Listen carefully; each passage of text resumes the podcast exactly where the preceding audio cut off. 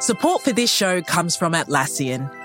Atlassian software like Jira, Confluence, and Loom help power global collaboration for all teams so they can accomplish everything that's impossible alone. Because individually, we're great, but together, we're so much better. Learn how to unleash the potential of your team at Atlassian.com. That's A T L A S S I A N.com. Atlassian.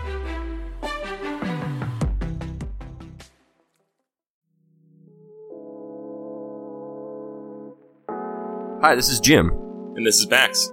Check out our podcast, The Step Over, the Liberty Ballers Podcast Network, for all of your Sixers needs.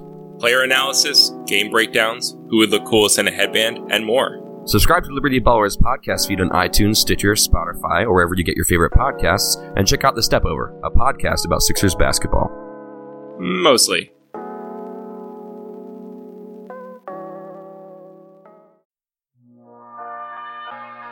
Ladies and gentlemen, can I please have your attention? I've just been handed an urgent and horrifying news story. And I need all of you to stop what you're doing and listen. Hello, Bleeding Green Nation, and welcome back to BGN Radio. This is episode number 16, and this is your Eagles Jaguars preview in London. We're not in London. Um, we're, we're doing this obviously from, we're doing this stateside. Uh, but uh, I'm John Stolnis, uh, and you can follow me on Twitter at John Stolnis. I'm a contributor for BleedingGreenNation.com. And uh, joining me, as he does every week for our Eagles preview show, is the man, the myth, the legend, the brains behind the operation at BleedingGreenNation.com. Brandon Lee Gowton, BLG, how you feeling, buddy? I, I, know you're you're feeling a little under the weather this week, pal. So uh, you hanging in there all right? You getting you getting your your Ricola cough drops and your Nyquil and all that good stuff, buddy? John, I think it's the Eagles' fault. I think we can blame the Eagles for making me sick. They're stressing me out way too much. Yeah. Uh, you know, I was I was there at Lincoln Financial Field on Sunday.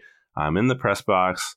I'm watching this team. They're up 17 to 0. I'm thinking, all right, you know, the season's back on track. They just blew out the Giants. Now they're going to beat a quality Panthers team here.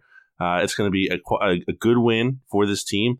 Four and three, back closer to the NFC's lead. Everything's going well. And no, no, that's not the case. Yeah. That's not the case. It's not the reality, unfortunately. Yeah, no, that that game last week definitely took a hit to a lot of people's immunity. I think mm-hmm. is, uh, and uh, you're not alone. And yeah, and I want to.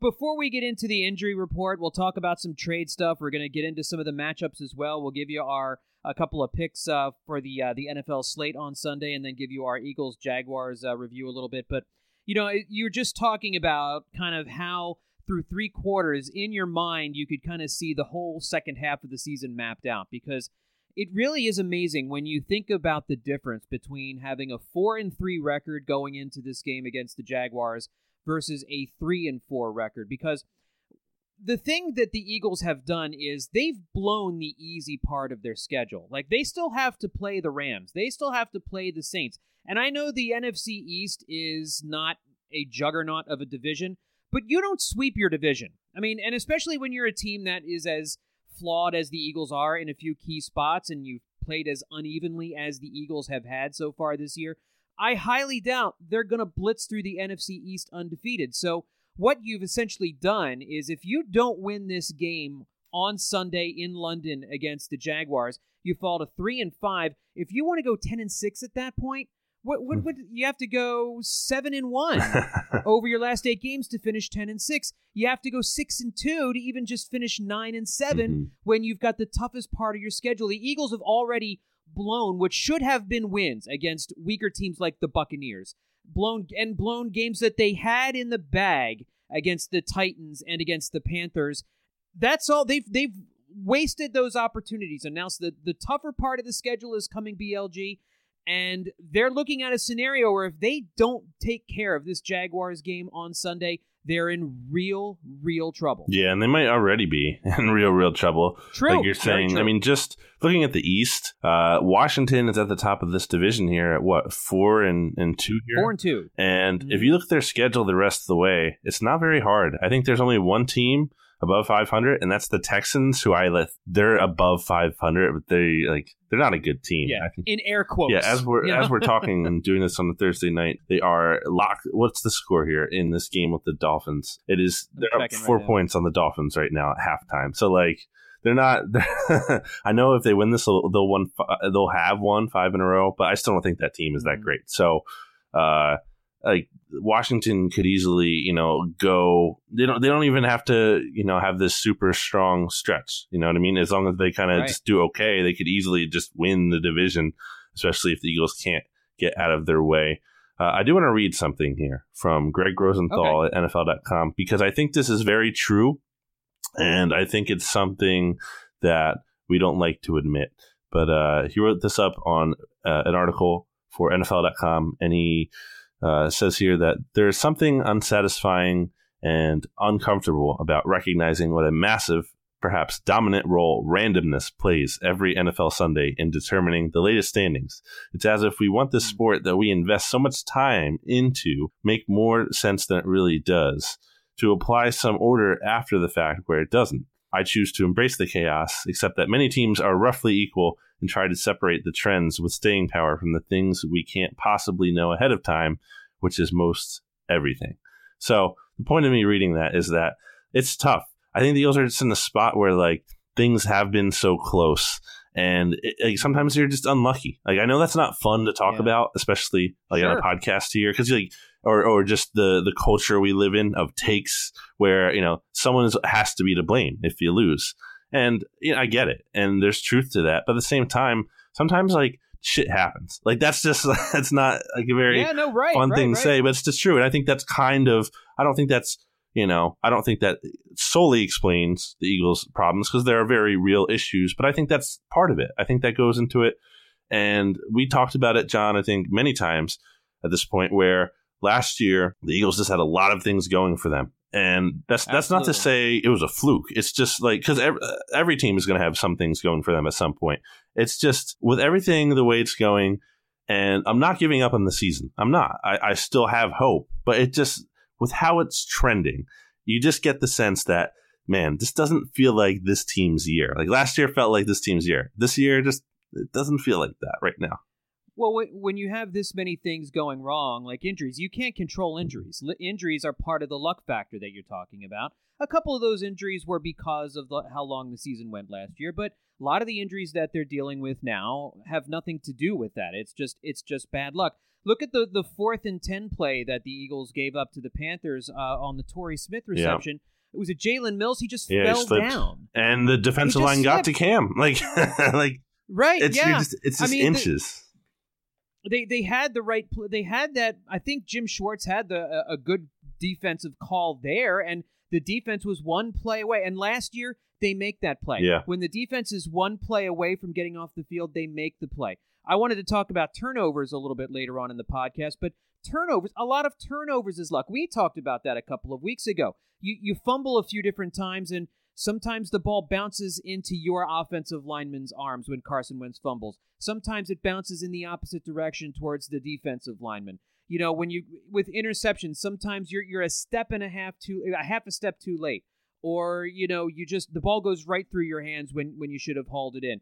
Uh, a, Jake Elliott uh, field Mhm. goal goes just barely wide right because because a wind gust takes it away. These are all things that yes, you if you have a lot of depth on your team like the Eagles had last year, you can overcome some of the bad luck and losing your stud quarterback, the MVP of the league with 3 weeks to go in the season is about as unlucky as you can get and the Eagles overcame it.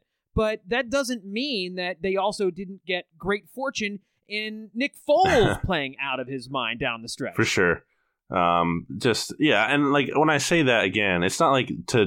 It, it's not like oh they were just lucky, and I'm like trying to take away from the credit. Again, every team, every team Right. that wins a championship in pretty much any sport, for the most part, maybe not like you know the Warriors and like a dynasty team like that, but just in general. Yeah, and this, I think in the NFL especially has to get lucky. They just have to. Like that's it takes some They luck. do. It takes being good. Like it's a combination of things. It's not simple as the best team wins every year in the NFL. It's just Right. that's not how it Right. works. Like it's just not the how it's it's not how it's set up to work. Like honestly, part of what we love about the NFL so much in general as as NFL fans is that there's such great parity. I like that to me that's part of what makes it so fun because every year in theory unless like you've been the Browns for the past so many years and, and for the most Right. part you know teams have a chance to win every single year. It's not like I know there's the Patriots and they're dominant and they contend every year, but for the most part, like a lot of teams, you know, have a chance. They have even if they don't win it. I'm saying like they you can at least see like okay, they have a path here for it. It's not like the, the Yeah. NBA where it's Yeah. just like okay, this team has zero chance to even get to the playoffs or or make it out of the first round. It's just not like that. So um, I, I think that's something to keep in mind here. Is this like, and it's not this great failure for I think that's something that kind of gets lost in the losing here. I, I kept thinking about that on Sunday. Like it's obviously a failure they lost the game. It's very disappointing. But in the context of expectations as a whole, it's not easy to repeat as Super Bowl champions. There's a reason nobody does it. Like this has happened once in the salary cap era. And then forget that for a second. There's hasn't been a repeat NFC East winner since 2004. Like even that isn't easy. It's very hard to do. Like Yeah. it's not just so I don't think it should be held against the Eagles in this way where like, oh, they're just blowing this golden opportunity to get another Super Bowl. Like, no, it's not like that. It's not it's not that simple. It's not that easy. And I think it's important to have that perspective when you think about what's going on. I'm not saying you shouldn't be upset or frustrated. I'm just saying like you can't look at this like, oh, this is just so simple to win. They're not doing it. yeah, no, absolutely. I, I totally hear what you're saying. I totally agree with that. And you know, it's one season is different from the other. I, I remember the Patriots uh, season after their first Super Bowl win against the Rams. They didn't make the playoffs that year, but then they went to the Super Bowl the two following years after that and won three out of four. You know, sometimes you, they're just you, you get a season where it doesn't work out for you, or you're you've got the hangover. I mean, we haven't talked a lot about the hangover, but you know, maybe the hangover is a real thing, and um, we'll see. You know, if they can shake it here over the second half of the season, they this team still is talented, BLG, and like you mentioned, if they hadn't blown two fourth quarter leads over the first uh, seven weeks of the season here, they'd be five and two right now, and we'd be singing a much different tune. And so that's what makes this game on Sunday in London that much more important against the Jaguars because they have to get to four and four in order to give themselves, I think, a real shot at getting back into the playoffs here uh, at the end of the season. And this will be the Eagles' first ever game overseas, regular season game overseas. Uh, the last time they played in London was in a preseason game back in 1991 against the Bills. I remember a preseason game in '89 BLG, and this tells you I'm old. But uh, a preseason game against the Browns, uh, it's, I know it as the Gizmo Williams game. I don't. Do you know who Gizmo Williams was? No idea, but I love the name. Okay, he was this little guy that Sounds like it. all all kind. Yeah, a little guy named Gizmo. He's named after one of the um uh oh the little the little creatures from the '80s movie Gremlins. He he was named after the Gremlin the character Gizmo because he kind of he kind of looked like Gizmo from Mhm. the Gremlins a little bit, and he was a fast. Uh, super speedy, mostly a kick returner type guy from the CFL that the Eagles signed as a free agent. And he was kind of an interesting guy. He was uh, kind of fascinating. Fans really loved him. And in that preseason game, he caught a touchdown pass from Syracuse's QB Don McPherson, who was getting some second string reps for the Eagles uh, in the 1989 preseason. After the catch, Williams did like a, a forward leap in the air, like Ozzie Smith used to do. I think we've seen some NFL players do after he after he caught a touchdown in the preseason game. And after the, this is Buddy Ryan. After the game, Buddy Ryan said he's got to learn to play NFL football. He can get away with that in Canada. The jury is still out on Gizmo Williams. He was not impressed with Gizmo. Um, and uh, but I, I remember that distinctly that the lead up to that game because that was the first time the Eagles had ever played in London. It was at Wembley Stadium. It was a really big deal at the time. The NFL wasn't playing regular season games over there. Um, I remember Jerome Brown in was like was like messing around with uh, with with British soldiers wearing their hats and stuff like that, or Mhm. British police wear. It was it was actually kind of fun. And now this is a situation where the Eagles are going into London playing against the Jaguars team that plays there every single year, BLG. And the Jags have won it three years in a row in London. Is that an advantage for Jacksonville coming into this game? And if it is, how big of an advantage do you think that is? I definitely think it's significant just having that experience of the whole travel and what to expect and and you know this is our routine when we go over there. This is the hotel we go to. This is what time we should go to bed. Like they they have this down. You know it's a system and and they've played well. I think they're averaging what like 34 points in their last uh, three or so in yeah their last three games in London here, so they've they've clearly had success over there. You look at Blake Bortles, who was just benched last week in right. favor of Cody Kessler.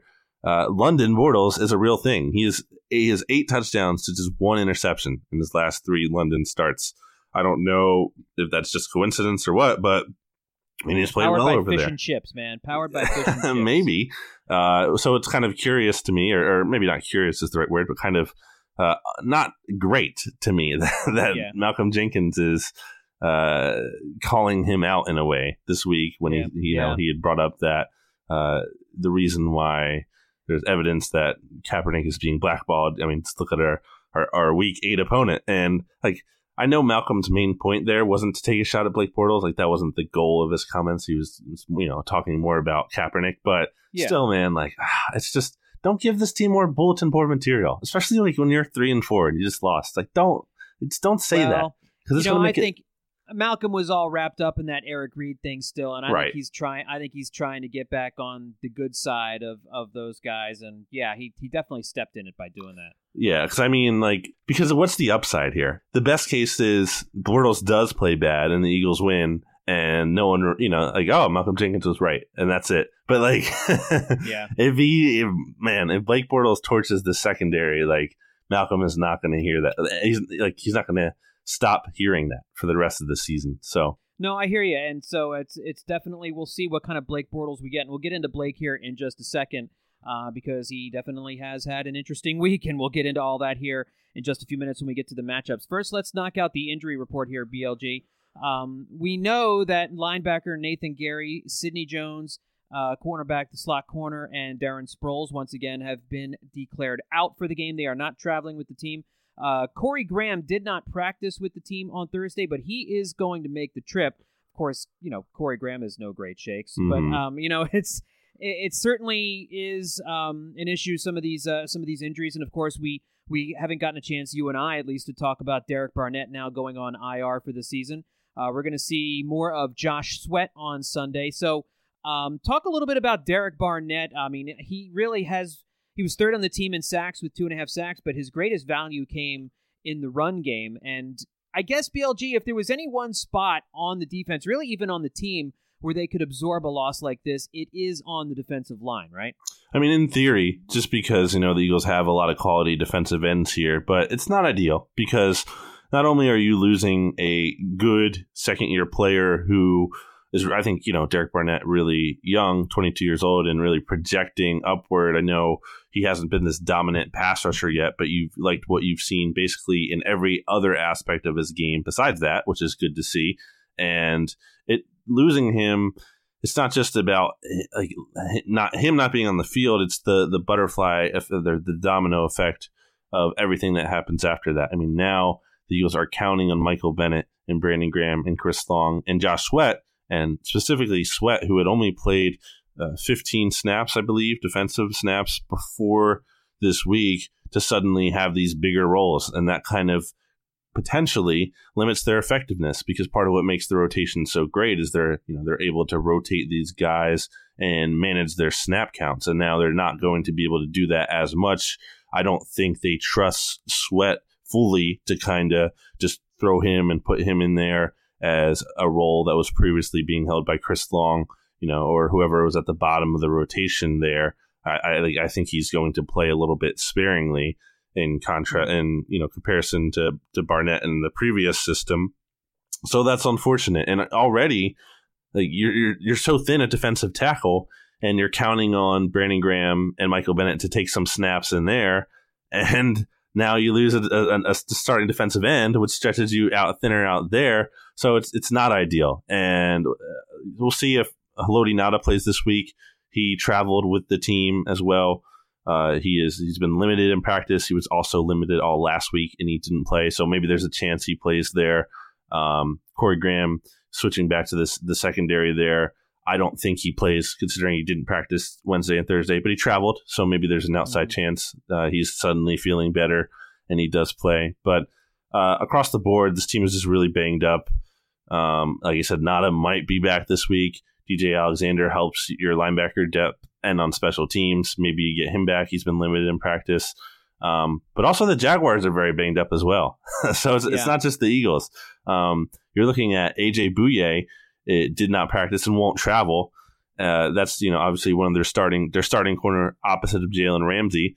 So Mhm. that's a big loss. And, and it's not just him. You look at DJ Hayden, who did travel but hasn't practiced this week and has been out for a couple weeks now with a toe issue, and Tyler Patmon, who is DJ Hayden's backup there in the slot. So I mean, the Jaguars could potentially be without those three guys. That's significant. I think the rest of their the rest of their guys there in that secondary are like rookies and like undrafted free agents. Not a lot of experience outside of Jalen Ramsey. So you can almost like just not have to. You, like, I'm pretty sure you can kind of just work around Jalen Ramsey. Basically, like it's not like you have to uh, test him out and throw his way a ton in this game. But uh, it's it's not ideal. Both of these teams are banged up. You know, it's week eight. You're going to have all these injuries. Uh, another issue is that starting tight end James O'Shaughnessy was downgraded to not practicing today after being limited on Wednesday, and Jacksonville's already without their two top tight ends, so so they might be without Yeah. their top three tight ends. So there's a lot of injuries on both sides of the ball here. Um, that's definitely you know a big factor this week. Well, and, and running back Leonard Fournette may not. Play Yeah, he's out. well He's as definitely- he's out. again. He's definitely out. Okay, yeah, Yeah. because he's got a hamstring thing going on. So yeah, no, the the Jags are as banged, and really the Jaguars are in almost the exact same position the Eagles are right now. They're at three and four, and they made it to the AFC Championship game last year. They came into the season thinking that they were going to dominate the AFC South, and the Texans obviously are having now now are having something to say about it now that they've gone on a little bit of a winning streak here. Um, but uh, you know, the Jags came into the season thinking that you know maybe Blake Bortles had uh, had taken a little bit of a step forward, and now they're they're well. We'll get to Blake in just a second. I'm licking my chops too, man. Um, but uh, you know, they they at three and four, their season is kind of on the line too here um, in uh, in London as well.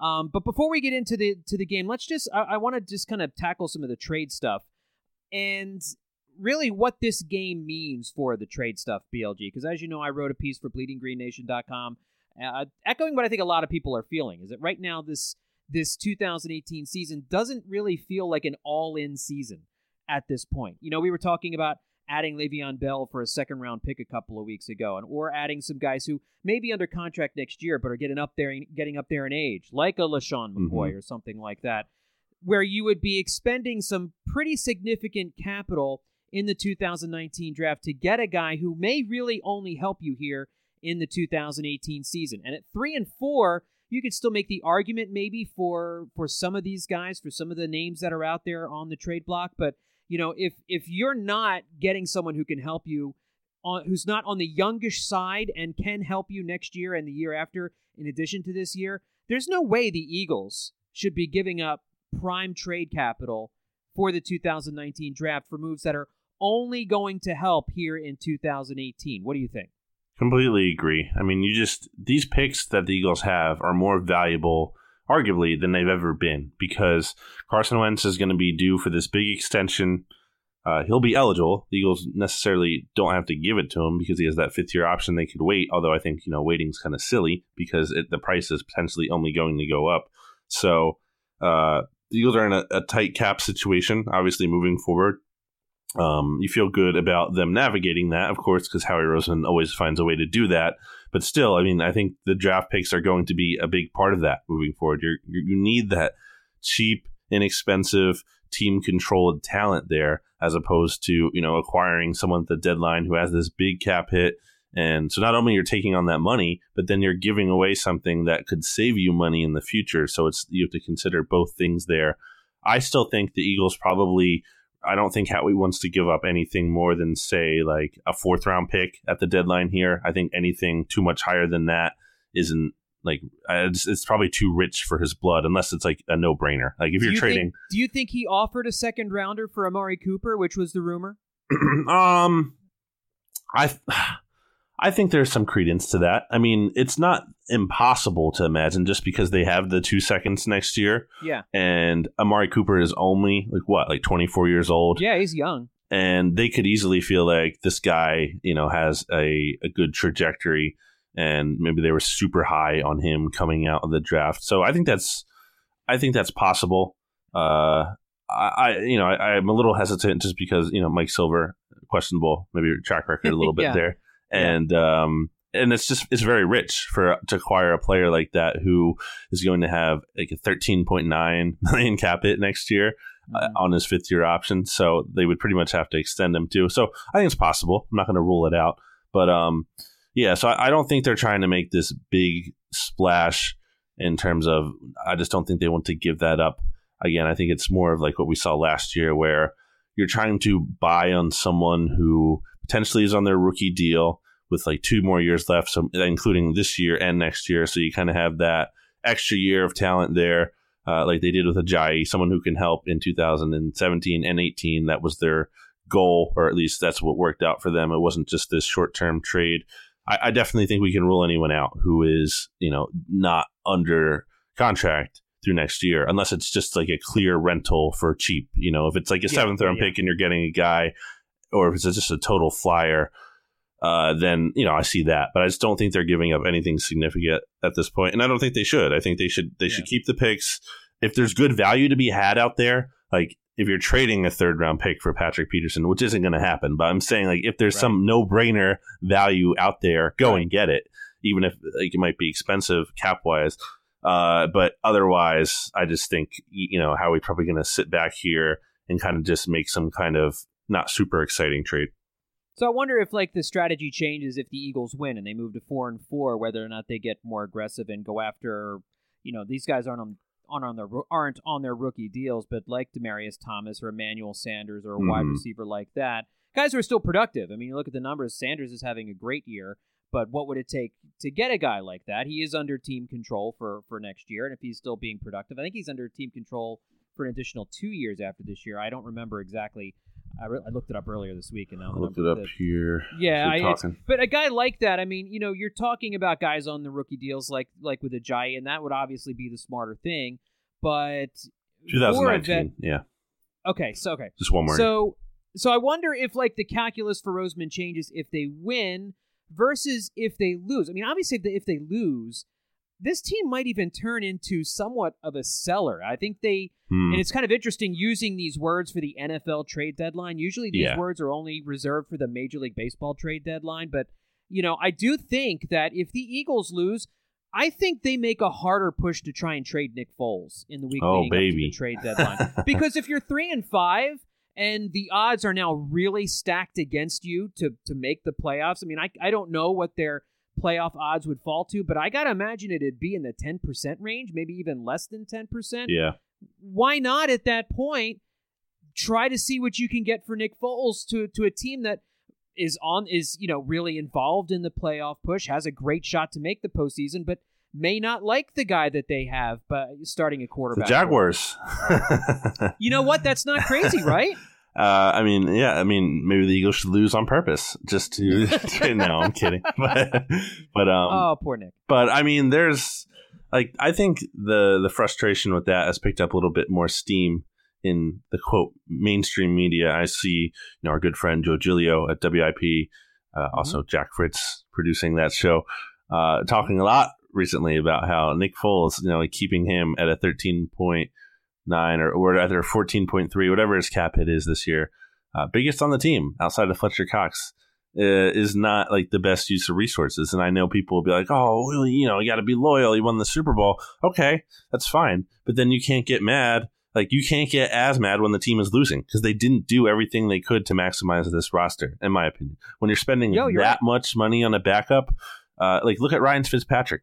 I, I, I don't know if the Eagles could get him. That's not exactly my point. But I'm just saying, like, Ryan Fitzpatrick you know, is playing very well, and he's making he has a 3.3 million cap hit. Like you're paying like oh, 11 million more for that for a guy who you know is your backup and played two games this year and did not play very well in those two games. Uh, you went one and one, and you know the stats weren't pretty. So it's not like you paid all this money and you put up these great performances.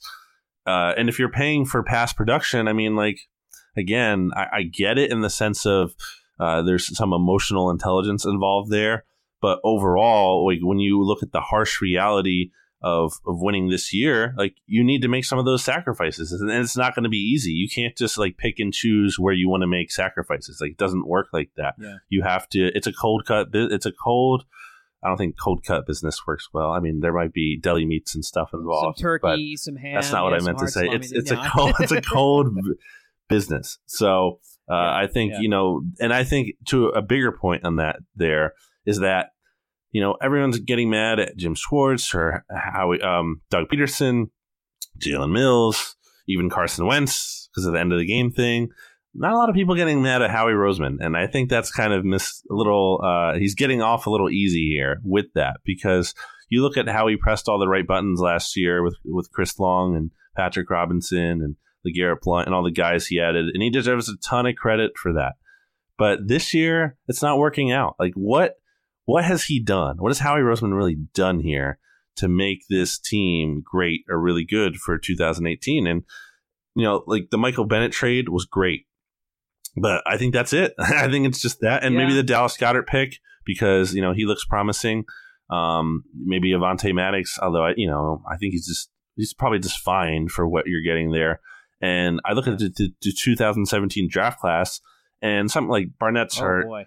and um, uh, who else is hurt? Mack Hollins is hurt. So some of it's injury, and that's not necessarily like they were injury prone guys heading into the draft. But like you're getting nothing out of that class right now because Barnett is hurt. Sidney Jones, that is something that you can blame for the injury thing because he has this track record of being hurt. Um, Douglas cannot even get on the field, even though there is clearly a need for improved cornerback play. And Dexter McDougle is coming in off the street and basically playing the whole game at nickel while Douglas can't get on the field. Uh, Hollins is out due to an injury. Donnel Pumphrey is back on the practice squad and still hasn't played an NFL snap and may never. Who knows? Uh, Right. fifth round was Shelton Gibson, who like he can't get on the field, even though you need desperately need help as a deep threat. And in theory, he could provide that, but for whatever reason, the coaching staff clearly doesn't trust him. Nate Gerry is hurt uh, and is nothing really more than a backup special teams player anyway. And then uh, Elijah Qualls not even on the team, and Corey Clement, if you want to loop him in there, since he was undrafted free agent signing. I mean, he hasn't really given this team what we expected this year, and maybe it's because he's hurt.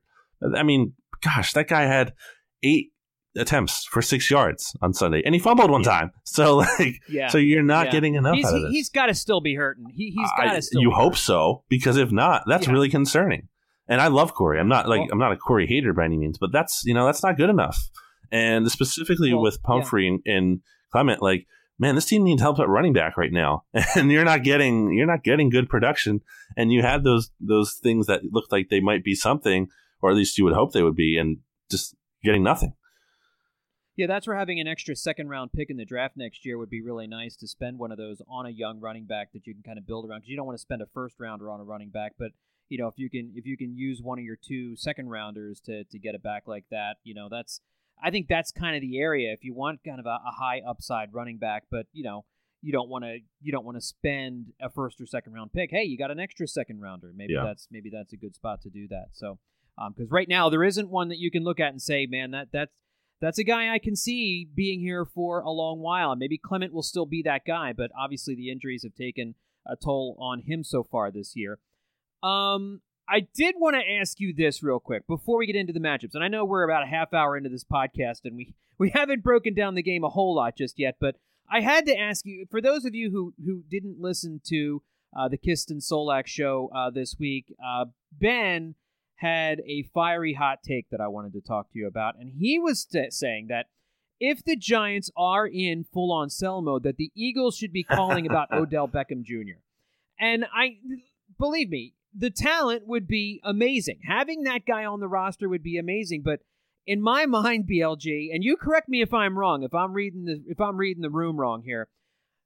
Aside from the cash that he is owed, which is substantial, and and the cap space ramifications that go along with that. You mentioned they're going to have to pay Carson Wentz here coming up pretty soon. How many first rounders would the Eagles have to give up for that guy? You know, it's it's not just that you'd have to pay him a lot of money. I can't even begin to think about the prospect capital, the the draft pick capital that you would have to give up for that. Yeah, I mean, I just I can't see it happening. Um, the only reason I could see it happening is if they're just like, we're just done. We're done with the drama here for a cost lower than expected. Like that's the only way it would it would happen, um, which I don't think is likely. Um, I mean, they just signed him. You know, they they made that commitment. But it, I mean, yeah, it would be it would be significant. It would Right. have to be at least at least one first, if not more. So uh, it would be great to have a, a, a player, yeah, of that a, a- guy of that player's caliber, but I also in keeping with my brand and being like, I don't want that personality on my team. I'll just pass. Yeah. Okay, fair enough. And so now we move on. Let's talk about this uh, this Jaguars game. And uh, we broke down the injury report just a second uh, just a second ago. And you know we've seen both sides of the ball uh, suffer here over these last few weeks, especially in that game on Sunday uh, against the Panthers that they blew. Obviously, the defense allowing 21 fourth quarter points was bad. Um, it's the second time this year uh, they've blown a two touchdown lead in the Mm. fourth quarter. The defense has, but the defense was also pitching a shutout going into that fourth quarter. And as we mentioned, some of the plays there on those final two drives came due to some bad luck. Uh, it was a lot of bad play mixed in there as well. Um, but again, you had the offense, which is in a real rut, and they're, they're still not putting points on the board. 22 points a game, which is six point fewer than through seven games last year. They've scored more than 23 points just once this year. That was the Giants game. Last year, they scored 28 and a half points a game. I mean, this is an offensive first league, and the offense is just not putting points on the board. And BLG, I, I think all of these different things are all kind of meshed together. Like we talk about the Eagles don't get enough turnovers. I think what do they have as far as turnovers go? Like year? They takeaways, yeah, they're they're yeah, they're um, six takeaways. yeah, they're like uh, I think twenty seventh, tied for twenty seventh. Right, right. Last year they had 31 takeaways at this point. This year they have six takeaways. Mm. And it seems as though because they haven't been getting many takeaways, they have had long fields Yeah, virtually every time they come on the field. I think they have the third worst starting field position in football. And so what and because the Eagles aren't getting the ball downfield, they don't have the big playability. For whatever reason, they're not using Nelson Agholor as a field stretcher. They're they're running him on jet sweeps, it seems like every mm-hmm. other play and and just and getting him the ball at the line of scrimmage and saying, "All right, we're going to want you to make some guys miss here." Something he can do, but it's not his ideal usage. You know, you're you're basically you basically have this offense where it's a high completion percentage offense where again you're just getting little chunks here and there. You maybe you break off a 15 or a 20 yarder to Zach Ertz or Alshon Jeffery once in a while, but for the most part, like we saw against the Panthers last week, we're looking at 10 play drives, 12 play drives, 15 play drives that are eating up a lot of clock. You don't score a lot of points when that's how you're moving the football. You're only going to score 17 to 21 points a game when you when you have that few possessions. So I think all of these things kind of feed into each other, BLG. And when we look at the offense not scoring a whole lot of points, they would benefit greatly by this defense getting some turnovers. And again, some of that has to do with luck. That's kind of a big rant there. I kind of went around a full story. I talked offense, defense, what all at once there. But as far as diagnosing this team right now, what needs to happen for this offense to get going? Yeah. I mean, the Eagles rank last in touchdown passes longer than fifteen yards. That's a problem. They can't. That's not good. They can't, there's no explosive element really to this offense. That's not to say the offense totally lacks quality players. I mean, you know, Zach Ertz and Alshon Jeffery are guys who are really good at moving the chains, and mm-hmm. both of those guys have been great this season. But there's no one who's giving you that big play element, and that's that's a big issue. And it's really unfortunate that both Mike Wallace and Mack Hollins are down because I think having at least one of those guys helps significantly with that issue. And who knows, maybe one of them or both of them gets activated off IR, and that helps. Although maybe a little bit too late potentially. Uh, we'll see. Yeah. But I mean, I think that's to me the biggest issue with this Eagles team isn't some kind of uh like narrative thing like oh they just don't know how to win because that's stupid. They just won the super bowl last year. Like what are you going to say? Like Right. oh they're, they're not winning these games because they don't know how to win? No. That's just a, a dumb trope that people throw out there and it's lazy. Um to me the real reason is toxic differential which for those unfamiliar toxic differential is big play differential. So you know like big plays created and big plays allowed which the eagles i think rank 19th in created and 27th in allowed, and then turnover differential, you know, takeaways and giveaways. Uh, and the Eagles are obviously they're not so bad with giveaways overall. It's not like they're giving the ball over a ton. They're not great with it. They're 18th, so kind of around average. But they're just not taking the ball away, as you said. They're they're at the bottom five in the league or so around that. So when you combine those two things together, that's the issue. Like they they don't they don't make big plays enough. They don't prevent big plays enough. They're not taking the ball away and they're giving it over at, at a rate where, you know, again, they're not taking it away enough to, to turn it over as much as they have been. So those are the issues right there. it's it's that yeah. simple. So moving forward, what do you have to do?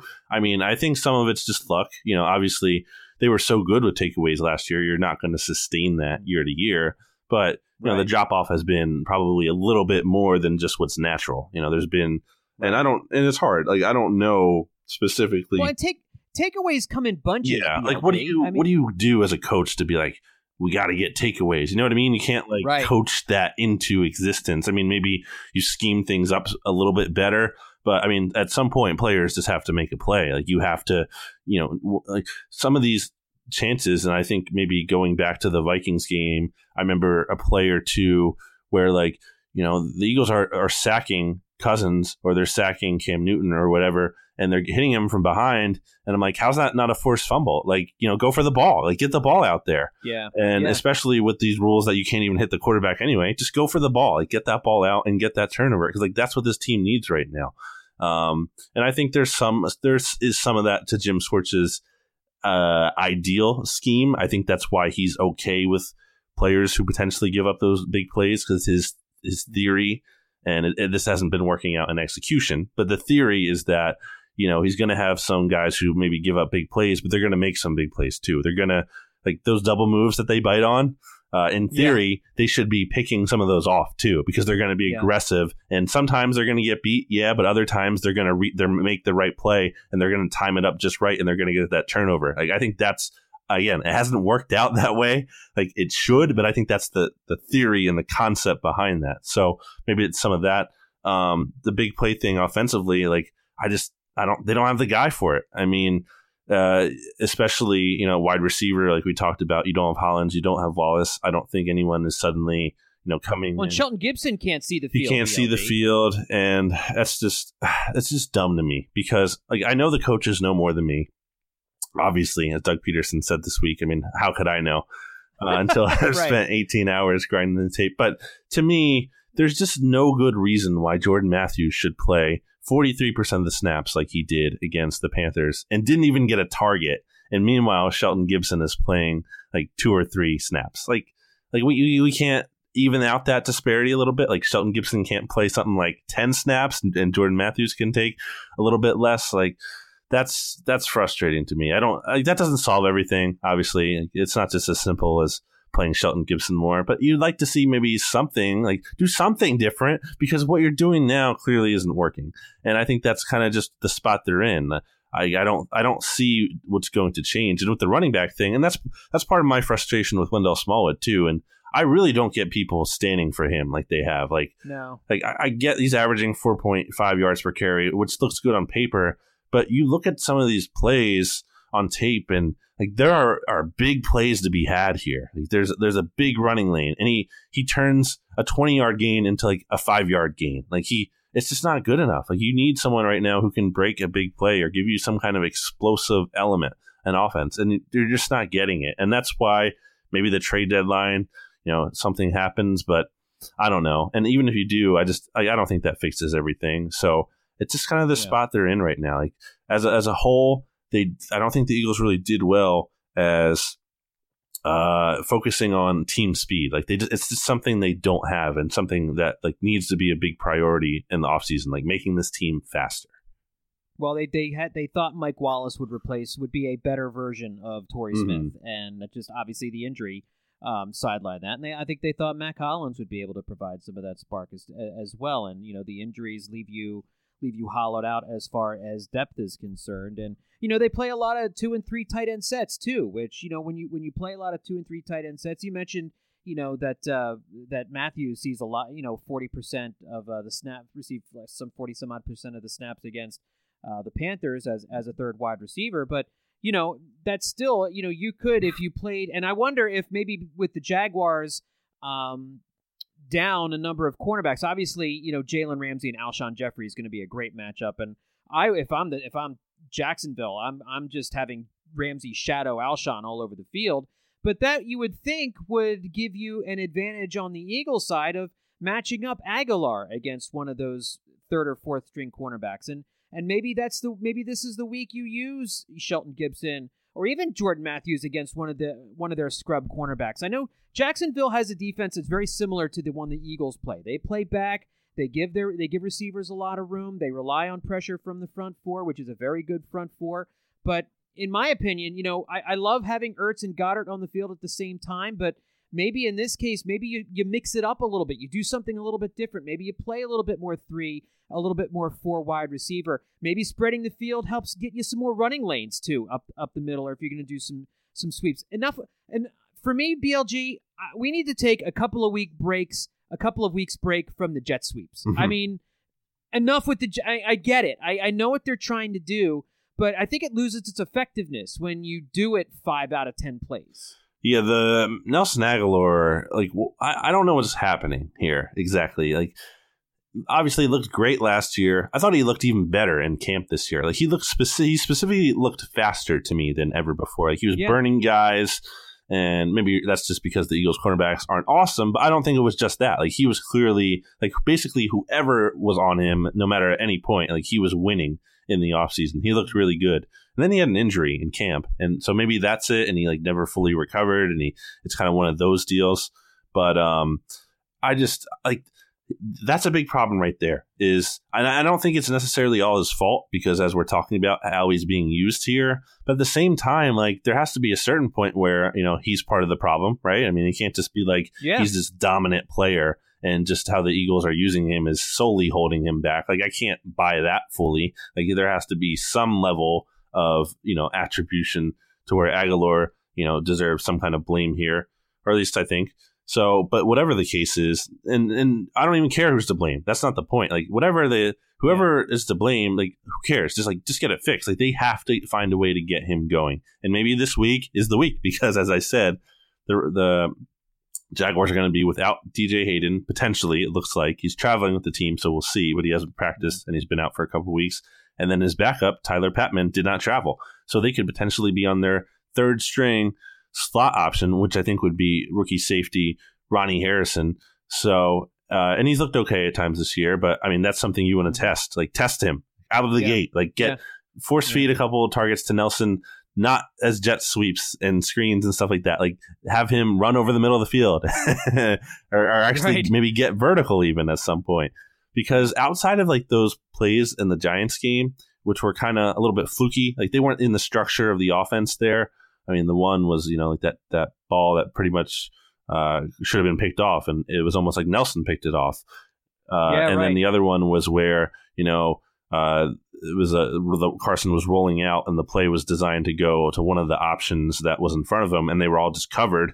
So Nelson Agholor broke off his route, and you know they timed it up well, and he got open. And to his credit, he did that. He, he deserves credit for it. I'm not saying he doesn't, but it's just not something you can consistently rely on because it's just not in the structure of the offense. Yeah. So I, would love to see the Eagles find a way to kind of get him more involved because I think that's one of the things this like we're talking about where can the Eagles find these explosive plays? Well, I think it could be Nelson Agholor because he has he has that run after the catch yeah. ability. Like I know yep. we saw it last year. Like, he has some of that ability there. He's not going to be your your pure deep threat burner guy. I just don't think he's that kind of player. But I mean, if you're looking for something to change offensively, I think it's to find a way to get him more involved. Yeah, stop treating him like a running back. You know, I, I know that yeah. Need, I, I, know that the, the, Eagles' running back situation is not great, but treat him like a wide receiver, and that might help. And we haven't talked about. Geez, we're we're like 45, 50 minutes into this podcast, and we haven't once mentioned the name Carson Wentz. Who, you know, it's kind of funny. He's been a big he's been a big uh, talking point. We're going to get to the defense here in just a second, but Wentz on the season, if you look at the numbers, they're incredible. 108.1 rating, seventh best in the NFL. He's got a 70.8% completion percentage, uh, has 1,502 yards and a touchdown to interception ratio of 10 to 1. He's averaging 300 yards passing per game. But again, the the points aren't going up there. And we mentioned that the, fa- the fact that he's had to go on long fields. Um, they've had some missed field goals uh, by Jake Elliott, who, by the way, I, you know, we, we don't talk enough about Jake Elliott and, you know, kind of the bloom coming off of his rose, but, you know, I think that's a league wide issue right now with kickers. So I think the Eagles just have to swallow whatever Jake Elliott's going to give them at this point.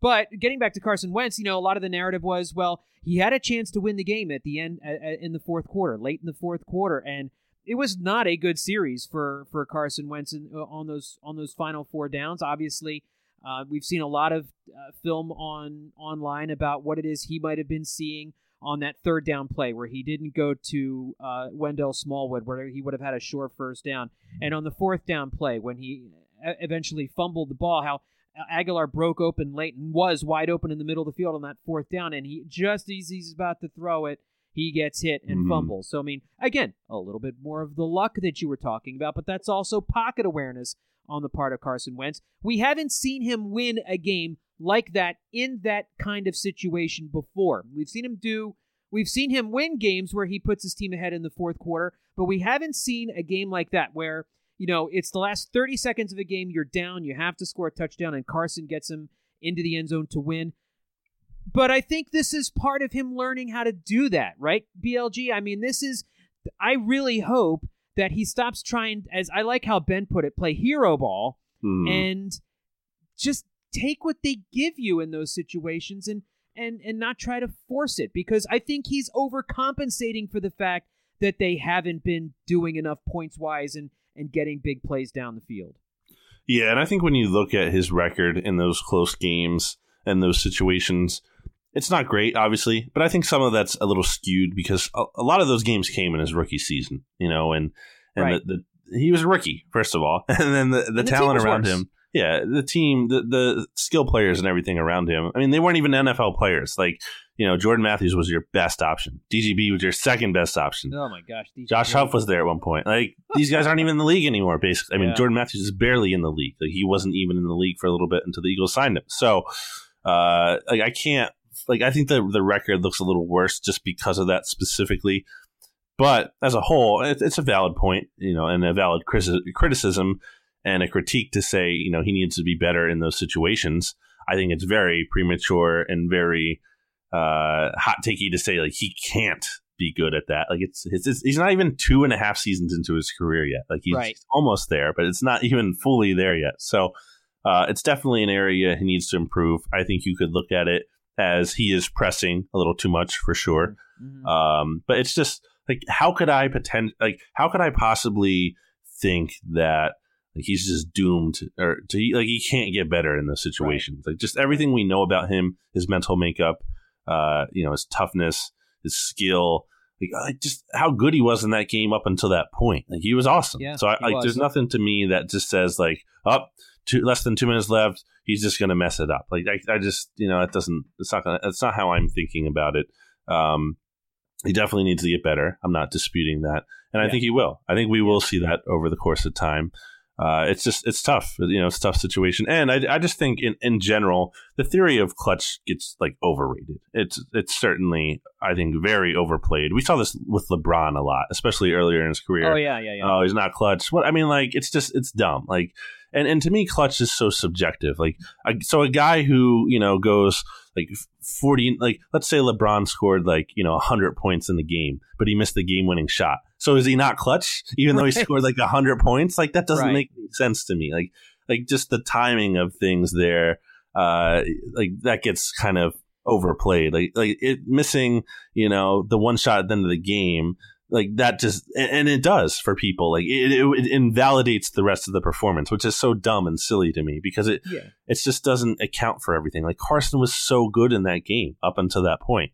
And i'm not saying you just ignore the the end thing either i'm not saying it works the other way but it just it kind of just seems to skew things the the whole clutch factor so I know well, that's I been a big topic. He was on his way. I mean, he he had led the team to what was their record when when he when he left when he was out went out last year. I mean, I think what were they 12 and 11 and two? I think when he went out or 12 and two. I'm, I'm uh, yeah. So they yeah. The so they played game, the Giants, so. the Raiders, and the uh, Cowboys after they, that. They played the Cowboys, yeah. so they finished yeah 13 and two. So they would have been 11 and 11 and two at that point. Yeah, so.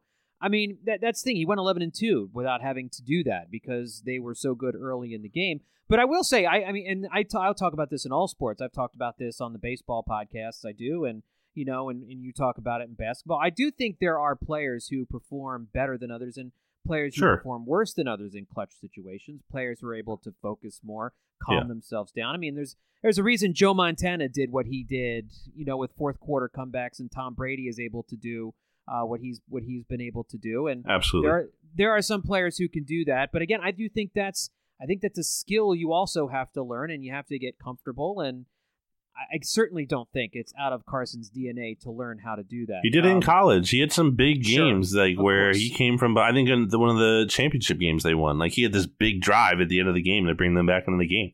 Right. Well, there you go. it's Yeah, how I he's mean, never done it. Right, exactly, exactly. So I, everybody worrying about that, I don't think you have anything to worry about.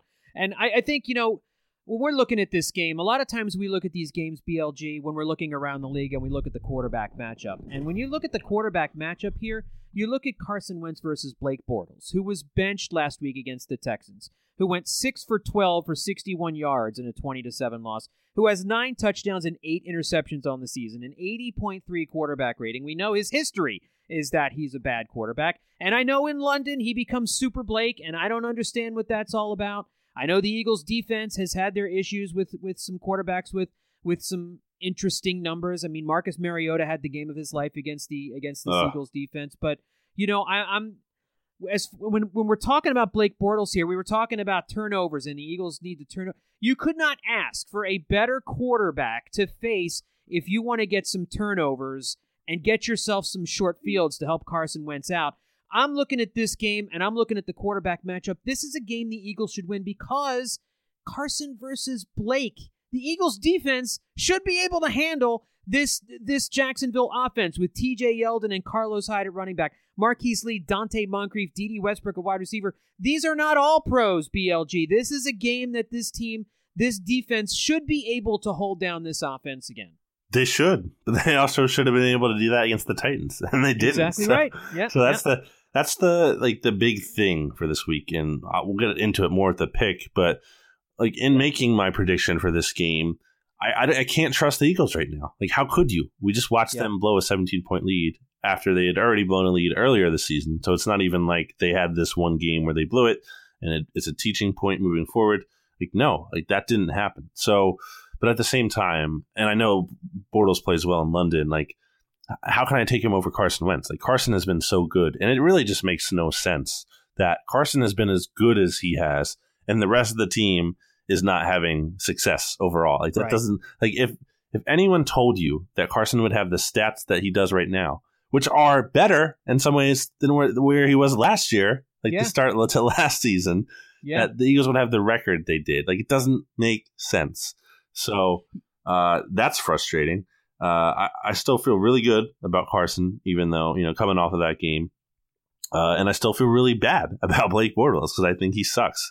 And I think, I mean, they even Yeah. said, he, well, they didn't say, but Adam Schefter said that he's going to be on a short leash. So he might not even last the whole game because he might throw Yeah. a couple of turnovers and they might bring Cody Kessler in. And if they lose to Cody Kessler, I mean, just honestly, just like fold the season. Sell at that everything. point. Yeah, like, Sell everything. what do you, like, yeah. There's no. There's like the, there can be no after the pre- after the game. There can't be any. Well, Cody Kessler gets paid too. Like no, no. Yeah. Like that. That's Right. unacceptable at that point. Like that. Yeah. That would be so weak and so terrible if Doug or, or. Jim Schwartz did that. Like no, he does not get paid too. Like that's not no. That that's not acceptable. So, uh, it would be so. It would be such the way this season has gone for Bortles to have this magical game. But um, with the Jaguars having these offensive line issues and just the offense kind of being out of sorts here in general, and with them just loving to run the ball so much, kind of you know Mhm. plays into the Eagles' hand there. Because I think they should be able to stop Carlos Hyde um, for the most part. Uh, in that vein, I feel good about it, but as a whole, it's just I, I don't know, Yeah. John. Like uh, it's hard to talk about this team logically, like because we, we are getting into the matchup here. It's like, well, yeah, they should be able to do this, but then you know it just doesn't turn out to be that way. So like, I don't even know how to be like, well, you know, they have this advantage and this advantage. Like, yeah, they do on paper, but then it doesn't end up that way on Sunday. So like, what we're we're just saying words and they're useless. yeah. Well, we'll we'll we'll say some more words when we make our official picks here in just a second. First, uh, let's um, let's run down our our, our non Eagles Jaguars picks, and normally we we pick uh, the NFC East games, but Um, with uh, Dallas on the bye, and you've got Washington at the New York Giants. We only have one NFC East game to go over, so uh, we'll run down a, a, couple of the other marquee NFL games too here. But looking at Washington at the Giants, BLG, uh, Washington going to New Jersey uh, to take on a Giants team, which again is just terrible, and it's a pick 'em. And I think I've seen in some places like Washington maybe as a one point favorite, which is essentially a pick 'em. Wait, I mean, what? Yeah, it's crazy. If people, they're Vegas what? is begging for people to take to put money on That is Washington. I don't understand it. fishy, fishy line. What is happening? Right. This is money coming from. Like, who is? Are people like heavily? What is that? I, I, am looking at this and I can't believe that. I don't. I'm, I mean, I'm not making it up, am I? I I'm, No, I like- just. it's- it's- I'm looking at it. yeah. It doesn't. Who is? So who's putting all this money on the Giants? Like, where like, is the public like that dumb? Like, I don't know, but that's that doesn't like. I'm looking at it, so I know you're not lying to me, but it's just Yeah. uh, how how is that game a pick 'em? Washington is four and two. They're at the top of the division. I don't think they've looked awesome. I don't think they're a juggernaut, but they they're clearly like at least a a solid football team at Yeah. worst. And the Giants are horrible. Like they're Yeah. they're. Te- I know they whatever they played the Falcons a little bit closer, but like the Falcons aren't great either. So Right. I don't know, man. I think I think that's like an easy Washington It's line right really there. easy. It's really easy. Washington should be a three point road favorite. what is that? I can't believe that. I, and I this lane ha- this line has to move. It has to move. Yeah. I mean the sharps are going to come in late on that, and that's going to Yeah. like by by like Sunday morning. I'm going to check up on that again. It'll be like yeah, it'll be like uh, like Well, for said, now- the three for- points. For now, BLG and I are both taking Washington. This is pretty Yeah. easy. And even if it was a three point line, I'm still taking Washington. It'd be great if the Giants Yeah. won somehow. I mean, that'd be awesome. Oh yeah, we're, But- we're rooting for you, Eli. Yeah, do what you got to do, buddy. I mean, Saquon, please. Um, we're also going to look at this uh, Green Bay at LA Rams game. I, I think you know we looked at that Washington line as a pick 'em. The Rams are great, no doubt about it, BLG. But ten point favorites Ooh. against Aaron Rodgers, even at home, that seems high to me too. Oh yeah, I think yeah. Oh, I didn't. Man, I, mean, I would think this is a it to be close game. closer. Yeah, that's that. These lines are really surprising me here. Um, yeah, I just think like if anyone can knock off this Rams team, it's Aaron Rodgers. I know the Packers aren't great as a whole, but like that's what Aaron Rodgers does. He comes out here and against all odds and against a team that's clearly better on paper, like he's Mhm. going to get that win. Or at the very Yeah. least, I think he's going to keep it to a one possession game. Like, Yeah, Freaking 10 and a half points in some places here. That's crazy. I'm taking, yeah, give me the points. Come on. yeah, absolutely. No, and it- Rodgers likes to come up in big games like this against against big teams and and show up and, and shove. You know, so I yeah, I think this is a, I think this is a seven point game, six point game. I'm taking Green Bay on this one too. Uh, and then you've got New Orleans at Minnesota. Minnesota uh, in uh, the Vikings in Minnesota, a one point favorite uh, against New Orleans. Uh, what do you think about this one? I know the Vikings have won a couple games here, but they're not against the most impressive teams. And obviously, I'm throwing the Eagles in that bunch. They've Yeah, beaten right. uh, the Eagles, they've beaten the Cardinals, and uh, they beat the Jets. Uh, I'm not like in on them once again. Um, the Saints should have beaten them last year, and I'm sure they're going to want revenge for the Minnesota Miracle there.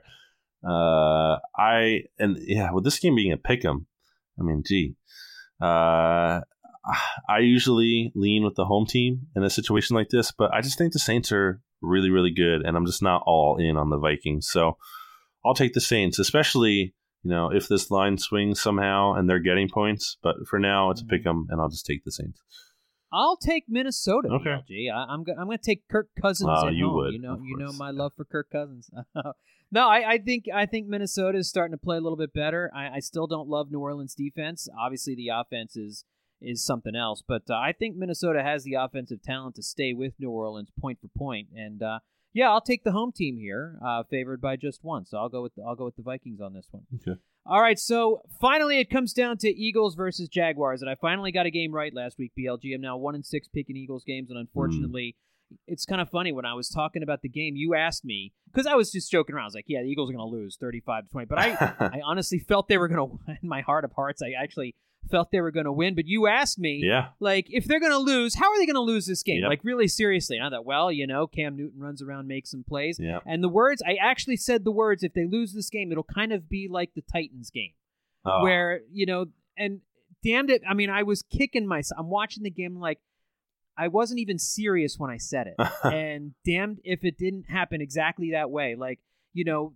the way the Eagles lost that game on Sunday with Cam Newton running around making plays at the end of the ball game and the defense not able to stop an offense that had been struggling through different parts of the year was really uneven and so unfortunately I got a game right last week. I'm gonna let you start here. Eagles versus Jaguars. Eagles two and a half point favorites on the road, although both teams are technically, you know, both teams are on the road playing in London, uh, but it's considered a home game for the Jaguars.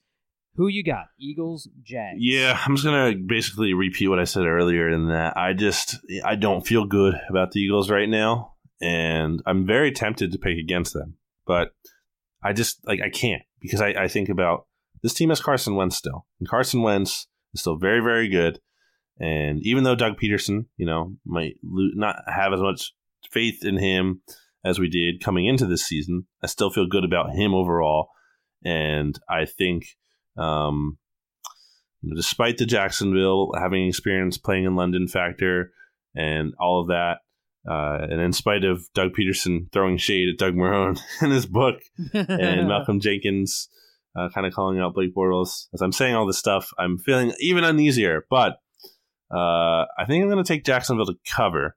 I think it'll be a close. I'm going to say it's a close Eagles win, 20 to 19. And do I feel hmm. good about that pick? No. I don't feel good, but uh, that's what it's going to yeah. be. All right, I'm going to take. I'm going to go. I'm with you, man. I, I, I, because in my in my dream, they should be able to beat them. They should. They be should able be to able beat. to beat this team. They should. Carson Wentz versus Blake Bortles. I mean, if I was not an Eagles fan and looking at this game objectively, I'd take the Eagles in a second. I'd look at the Eagles and I'd say three and four. This is a team that's better than the record indicates. They really should be five and two, if not for a couple of mistakes here and there against some weaker opponents. This is a team that still has a lot of talent despite all of the injuries. They've got Carson Wentz, who is playing well. And I do think in this game, BLG, the reason I'm going to take the Eagles is I do think they finally get on the good side of the turnovers. I think okay. they finally get I some like turnovers that. here from Blake from Blake. I think Blake throws him a couple. I think maybe he fumbles one, or I think one of the running backs fumble one. Maybe the Eagles get a special teams play that helps them get a short field. I think I, I see in this game, I can see a scenario where Blake Bortles does them in like Mar- like Marcus Mariota does, but I think we're more likely to see Bortles turn it over a couple times. I do think you'll see Cody Kessler in this game, and I think you'll see Carson Wentz finally get some short fields to work with. I don't think they'll turn necessarily. The, the Jaguars defense is very good at keeping teams out of the end zone and making you kick field goals, very much like the Eagles defense typically has been able to do. So I think this is going to be a pretty big field goal game. I'm going to say 16-13 Eagles. Okay. I uh, I like the turnover theory. I think that's a good reason to to pick. I think they're due for some progression to the mean there, some yeah. positive regression, if you will. I really believe it comes in waves. I really believe yeah. that's how it works with the turnovers. Yeah. You see it a lot. So, yeah. Well, BLG, this is a game they got to have, and I also just can't see them falling to three and five because they fall to three and five. This this season's uh, over before it really even gets started. Yeah, you go into you, you go into the bye knowing you're you're pretty much toast, and yeah. I think you're looking to sell some pieces that you don't think you're gonna want long term. So hopefully not. Um, hopefully it doesn't. hopefully not. That's why I'm gonna keep the good thought, and uh, we're gonna we're gonna hope we see an Eagles team come out of London at four and four heading into the bye week, maybe looking to add some pieces from the trade deadline and get healthier. Get a couple weeks for guys to get a little bit healthier. And that'll do it for this edition of BGN Radio. Uh, thanks everybody for uh, checking us out. Once again, Follow Brandon on Twitter at Brandon Gowton, and you can follow me on Twitter at John Stolnis. Remember, early start time on Sunday for this game, 9.30 a.m., so have some breakfast with the birds. And uh, once again, make sure to check out bleedinggreennation.com every day for the latest Eagles news there. Thanks everybody for tuning in. We'll talk to y'all next time right here on BGN Radio. That doesn't make sense.